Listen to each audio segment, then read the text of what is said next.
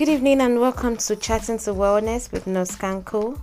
Um, this week, podcast will be about benign prostate hyperplasia. We'll continue from where we stopped last week, and we'll talk about prostate cancer as well today. Um, we discussed BPH last week, saying it's um, an enlargement, an ab- abnormal enlargement of the prostatic gland, but it's not cancerous. Uh, we also said it does not increase your risk of getting cancer, um, prostatic cancer, but it does. The treatment does prone you to a 25% increase at the risk of getting prostate cancer. So the symptoms of BPH, benign prostate hyperplasia um, include difficulty in urination, just like we get with um, prostatitis. Um, usually, you get just a dribble because of how much constricted the abnormal growth has caused your urethra. There is a frequency in urination, mostly at night. Um, you feel like your bladder is not fully emptied just because there's this um, withholding of urine in your bladder because of the improper blood um, the improper urine flow through the urethra. You have urgency in urination. Another symptom is you've got a weak or you've got a slow stream of urine. Sort of like you know um, your urine is it's not as projectile as it used to be. You have this sort of like um, weak lazy urine stream. Okay? Um, you've got also um, involuntary stopping or starting again several times while passing urine is associated with BPH. So with BPH, you might just be micturating, you're urinating right now to add the loo, um, and it just involuntarily stops and then starts up again. And this can happen like about two, three, four times while you're passing urine, like the, the urine you're passing at a go. So you can stop for like two, three, four times before starting again, just right where you're passing your urine at a go. Okay, and another thing is um it causes you to push or to strain before you can actually begin urination. So it's like you have to force yourself. You you push you growing, you're strain to actually get the urine to start kick starting out of your bladder into the urethra and then out of your penis into the loo right? Um, now there are several um, complications. I wouldn't say several. There are a few complications associated with benign prostate hyperplasia. Um, one it could lead to weaker bladder because there is a decrease in the tone of your bladder due to you know um, the due to the fact that your bladder is not getting fully emptied all the time all right um, it could also lead to glomerulonephritis, which is an inflammation of um, your nephrons and your kidney tubules.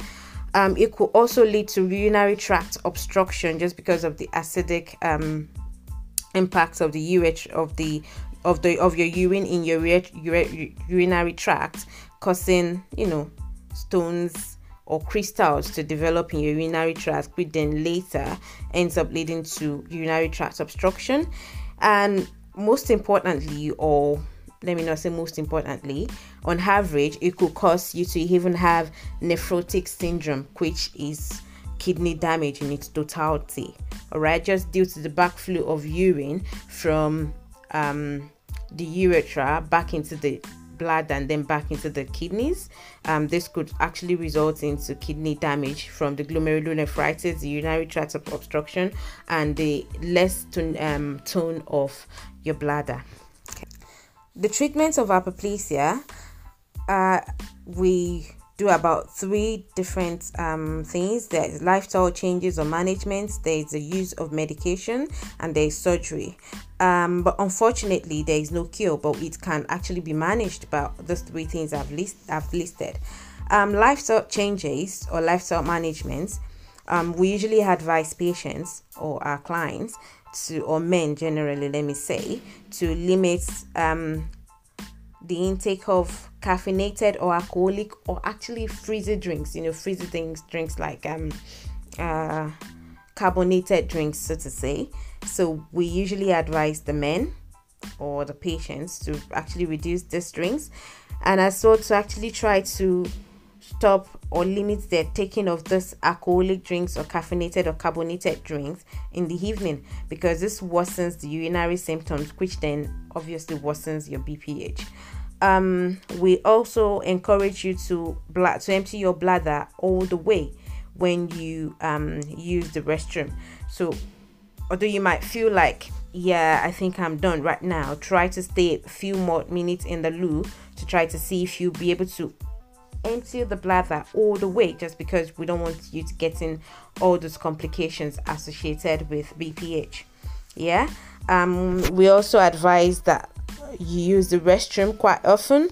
Avoid waiting for long because when you actually wait for long, there's a possibility of you getting um, getting difficulty in getting all of this wee, all of this urine out of your bladder. Um, we also encourage double voiding. So you've you voided your bladder, you've you know gone you've done your number one or you've passed your wee um we advise stay a few more minutes try to double void like try to void again um we also advise an increase in fruit and fiber intake.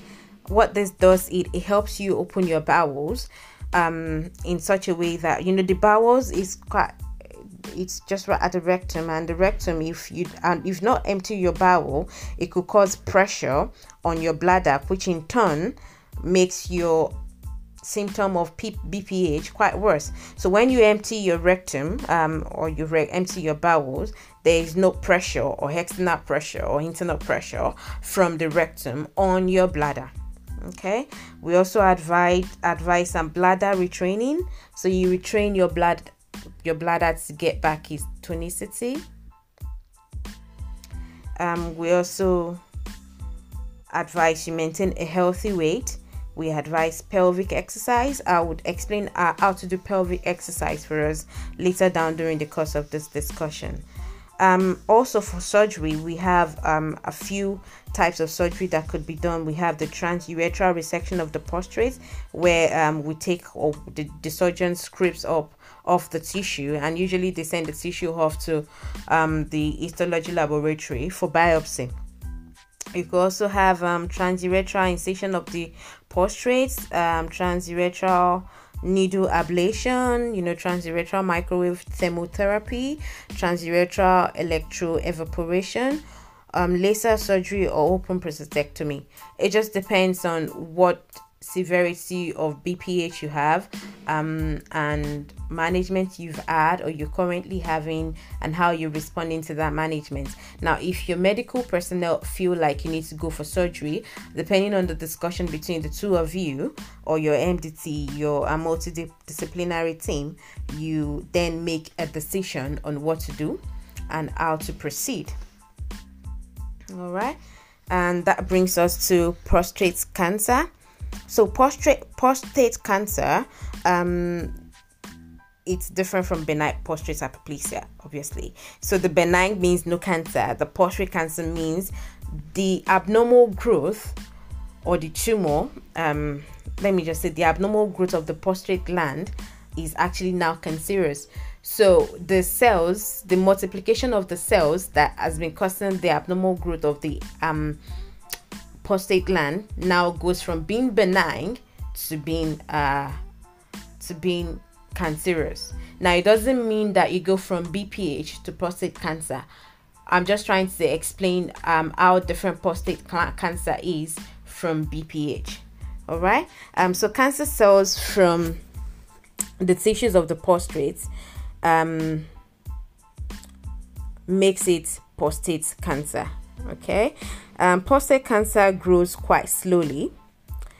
And what this means for the men is that because the prostate cell changes over several years, usually it could get to even about 30 years. So by the time we actually pick up that there is a tumor, you know, before the tumor actually get large enough to be noticed or to actually cause symptoms, it's already in the advanced stage and might actually be metastasizing. So say it's been growing from when you were in your 30s, add another 30, now you're in your 60s and it's already metastasized. So we can't actually do anything because not like we can't do anything, but we can only um, give you palliative care at this point. So you, it's already in the advanced stage and it might actually have already metastasized, which means the prognosis might not be as brilliant as it should have been. So when I say prognosis, prognosis mean um, the outcome of your diagnosis.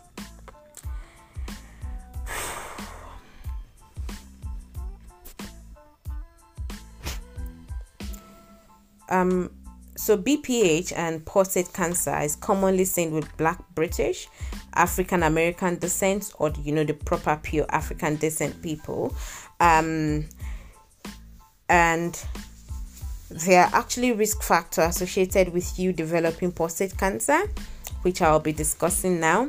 So the first risk factor is age. So people above the age of usually before it was actually 50, but now because of the whole changes in lifestyle and a lot of other changes in people, um, it's been reduced to 40. So the risk factor, the first risk factor is age. So if you're above 40s, you're like you're in your mid 40s, you're going towards your 50s, and then above your 50s, you are at uh, an increasingly um or peculiar risk factor. Okay, another risk factor is race. Black people, African, then African American, British, Black British are the highest risk of developing prostate cancer and they tend to actually start these risks tend to actually start at younger ages in the early 40s um, and late 30s as well. We've seen actually seen people in their late 30s from this race actually like you know develop prostate cancer. Um, family history, hereditary. You know, if you've got say uh, an uncle or your father or a brother or somebody um, that has developed this or has had an history of prostate cancer, there is a possibility of you having an increased risk of developing prostate cancer. Also, obesity, like you know, um, your size, it's associated with an increase in prostate cancer. If you're obese, it's associated with an increase in prostate uh, prostate cancer, just because um, there might be abnormal growth due to you know size um diets as well high fat diets and calcium diet. High calcium diet has been researched to actually cause an increase or be a risk factor in developing prostate cancer. Okay? Um signs and symptoms like i said is quite similar and these differences can always be gotten out from you know um, your diagnosis or your treatment or when you go to the clinic to see your doctor. Um, so the symptoms include weak or interrupted urine stream just like we see in bph burning sensation just like we see in um, stomatitis uh, prostatitis sorry um, blood in urine or semen um, painful ejaculation, constant pain in the back, hips, or pelvic. When you have a constant pain in the back or the hips or your pelvis, it's probably saying there is a, mestas- a metastatic um, happening already.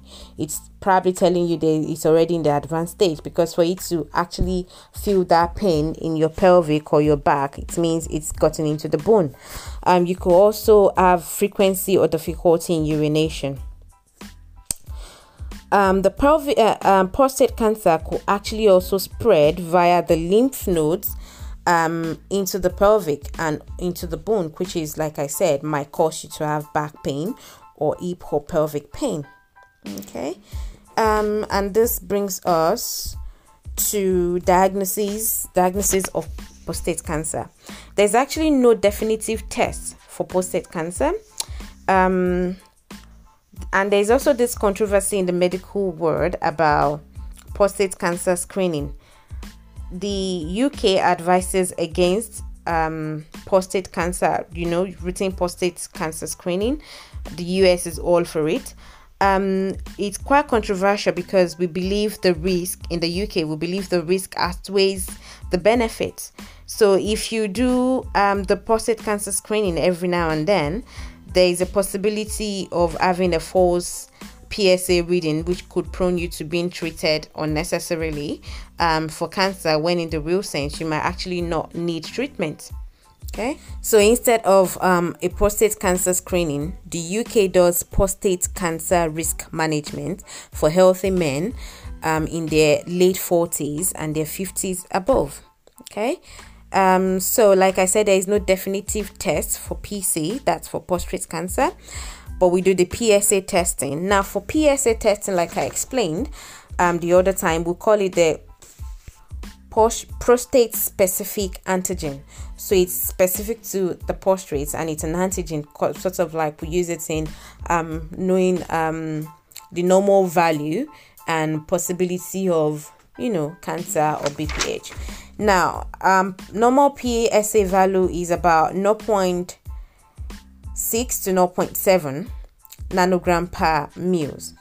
Um, sometimes about 0.3 to 0.7 nanogram per mil for men in their 40s and their 50s, if you've got PSA up to 3 nanogram per mil per millimeter of blood, that's still fine, it's still okay. For men in their 60s, if their PSA level is like 4 nanogram per mil, um, is still also fine.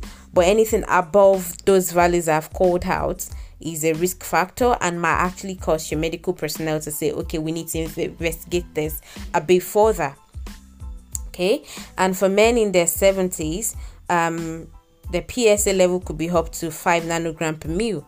Now, for men above 80s, there's actually no PSA limit just because, like I said, the um, gland increases over the years as you age. So, and this could actually just your body could pick that up as sort of like um, making your PSA, which is your prostate specific antigen, to keep increasing. So, for men in their 80s, you can Imagine how big it is. Now, a PSA value from 4 nanogram per mil to 10 nanogram per mil is quite suspicious and may actually suggest a possibility of prostate cancer. Now, 4 may mean like 24 25% of prostate cancer could be um, could be suspected and 10 may mean 50% of prostate um, cancer could be suspected. Okay, um, so that's one of the diagnoses of prostate cancer. PSA testing. We could also say um, bring your urine sample. We could test it um, to look for some specific things. Um, then digital rectal examination. This is sort of like the um, pelvic or the cervical screening, um, like we discussed last week for the women. That's the Pap smear. But in this case, the digital rectal examination um, happens when your medical personnel inserts a lubricated finger um, into your rectum to feel your prostate, and this lasts for about 10 to 15 seconds. It's usually not painful. Um, so your health professional check for the size, the firmness, and texture of your prostate gland. Um, they check for any hard areas or lumps or growth spreading just beyond your prostate gland and they also check to see if there's any pain caused by um, the examination you know um, digital rectal examination um, apparently only helps your health professionals to feel just a side of the prostate. It doesn't help to, you know, feel the whole prostate just because when you go from the back, you're only feeling um, the anterior region to you from the rectum. All right, and then the next one we might do, um, on what the digital rectal examination says or the PSA testing shows. Um, your medical professional might say, okay, let's do an MRI scan, and if there is any problem shown on the MRI scan, a biopsy can then be done. And if then there is something shown in the biopsy and there is a possibility of an advance or metastasis, we might then say, okay, let's do a CT scan or a PET scan. And if the PET scan or the CT scan is showing something we might we we're not very particularly happy about, we might then say, okay, let's do some isotope bone scan. So the isotope bone scan sort of like shows if there has been any advance or metastatic growth of the um, prostate cancer, if any. Okay. Um, so for the treatments, for many men with prostate cancer, treatment is usually not necessary because it's not actually affecting your day-to-day activities but if it's actually now starting to affect your day-to-day activities or if it's going into you know being the advanced stage just remember it grows slowly um, your medical professional might then suggest, oh, okay, let's do surgery, let's do radiotherapy, let's do chemotherapy, just to actually either elongate your life or cure it or palliative. And this brings us to the final part of this, which is um, complications of prostate gland um, cancer.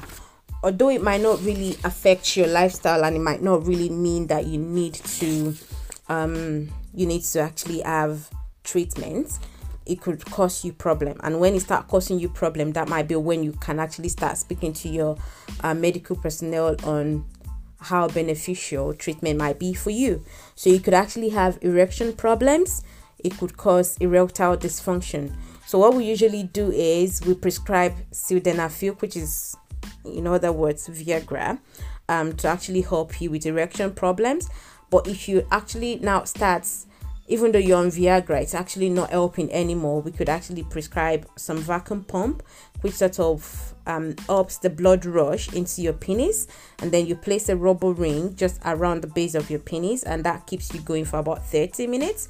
But if this doesn't help anymore, you might then speak to your um to your um medical professional on the need to actually have either surgery, chemotherapy, or radiotherapy while you consider the pros and the cons of what this might mean for you.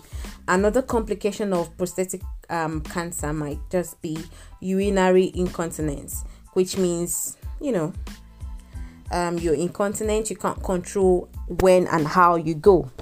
All right, but this can be um, avoided or this can be managed by doing pelvic floor exercise. So, what do you do? How do you do pelvic floor exercises? This is important as well. Either you have prostate prostate um, cancer already, or IB um, benign prostate hyperplasia, or you've got prostatitis, or you're actually healthy. It's good for the men to, to do pelvic floor exercise. So, what you do, um, you sit down or you lie comfortably with your knees slightly apart, and then you squeeze you know, the front of your pelvic floor, which is where your penis is, you squeeze the front as if you want to actually stop the passage of urine. And then you squeeze the back, you squeeze at your rectal, your rectum, as if you're trying to stop the passage of wind. Now you hold this contraction for as long as you can, usually between 2 to 10 seconds, and then you relax for the same amount of time, and then you repeat this cycle. And it just sort of up your pelvic floor gets better over time. And that's that for um, prostate cancer and benign prostate hyperplasia. I hope I've been able to um, answer your questions and do justice to this. If you do have any question, please do let me know.